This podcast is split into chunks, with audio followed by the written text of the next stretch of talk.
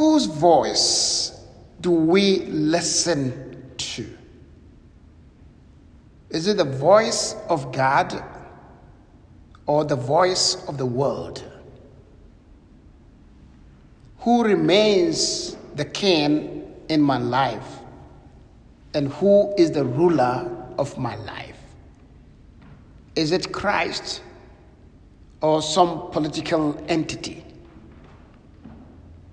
It's interesting to note that most parts of the world is polarized because of politics, partisan politics.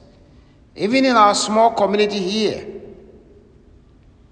if you slip to say anything against Democrats, a group of people are going to come after you.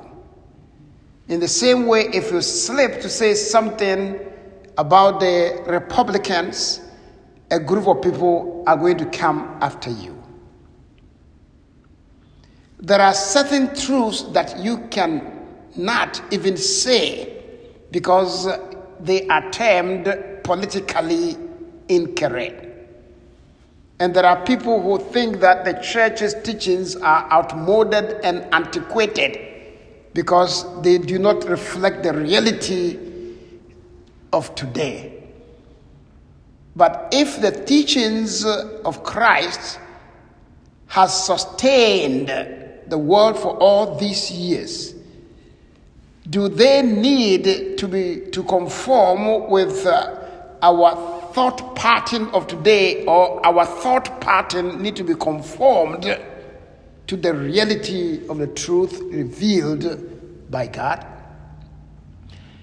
Today in the first reading we hear some elders gathering and going to tell Samuel to give them a king who would judge them and rule over them. And Samuel told them exactly how the kings were going to take advantage of them and their children and their property. Yet they insisted they wanted a king. So Samuel prayed to the Lord, and the Lord said, It's not you that they have rejected, but it's me who is supposed to be the king of Israel. Remember the covenant. The Lord said, If you observe my commandments and the laws that I enjoin on you, you will be my people, and I will be your God. Yet they wanted to be like all other nations surrounding them. But Israel was called for a mission to make the Lord known so that in their faithfulness, people will say, What nation has their God as closer to them as the God of Israel? Yet they stooped low and wanted not to be the specially chosen people by God, not willing to be God's people who have God for their ruler, but they wanted to be like all other nations. That is the temptation. That Christians, as we are, at times we want to be like other people. We don't want to be the children of God anymore. We want to be free to do whatever we wanted, want to do like all other people. And if you read through the history of Israel, most of these kings contributed to their exile. They did what was displeasing to the Lord. And because of corporate responsibility, the people lost the land. Although Samuel, after praying to the Lord, reiterated what the Lord had said, but they wouldn't listen to the voice of God. They would listen to the voice of those who were voice for us, and they wanted their own way. Give us a king, even if they are going to exploit us, we don't care. In the gospel, we also hear the contrast to this, where Jesus comes back to Capernaum, and uh, when they realized he was at home, a lot of people flocked to him to listen to him, and he preached the word of God to them. They were ready and hungry for the word of God. And there were these men who had a friend who was paralytic, they carried the paralytic on a stretcher to Jesus. They wanted to send him to Jesus. They wanted the power of Christ to bring about healing in the best friend they had. And they would not anything to be an obstacle for them. So even though they were unable because of the crowd to reach Jesus, they knew that there was oh, should be a way. And they opened the roof and lowered the man through the roof. And you can imagine like like like like a movie opening, you know, the roof and lowering the man right in front of Jesus. And Jesus uh, saw the faith of these people. And he told the man, Your sins are forgiven. And immediately, there were the leaders of the Jewish people at that time who started accusing Jesus of blasphemy. Who is this man to forgive sins?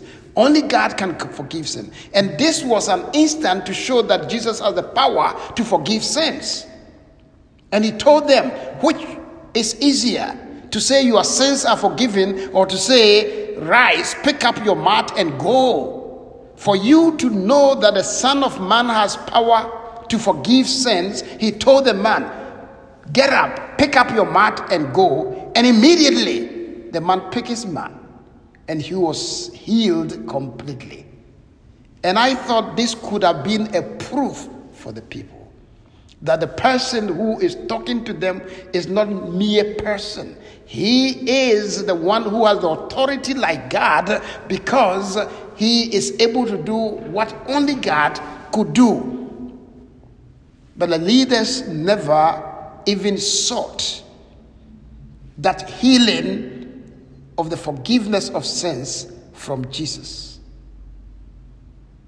Jealousy and hatred was the voice they could hear rather than the voice of mercy and forgiveness. What about the crowd that had listened to Jesus? We are told they were all astounded and glorified God, saying, We have never seen anything like this. Yes, we can admire, we can glorify, but we never thought that we can also be beneficiaries of the mercy of God. Unless they tell me that they were not sinners as well. Because, you know, this is the culture where they believe that a person is incapacitated because he or she has sinned. And so they look probably on this man as a sinner, that never saw the sins in their own lives. And that is why they did not even ask, What about us? What about our sins? Are you going to forgive us too? And it did not happen. They only admired what happened, they only gave thanks to God but they never sought their own healing from our Lord Jesus Christ. What about this man? He said, Jesus said, Rise, pick up your mat, and go home. And he rose, picked up his mat at once, and went home in the sight of everyone. Perfect obedience to the word of Christ. So Mark is using the same command rise, pick up your mat, go home. The guy rose, pick up his mat. Immediately, there's an immediate response and went home in the sight of all people.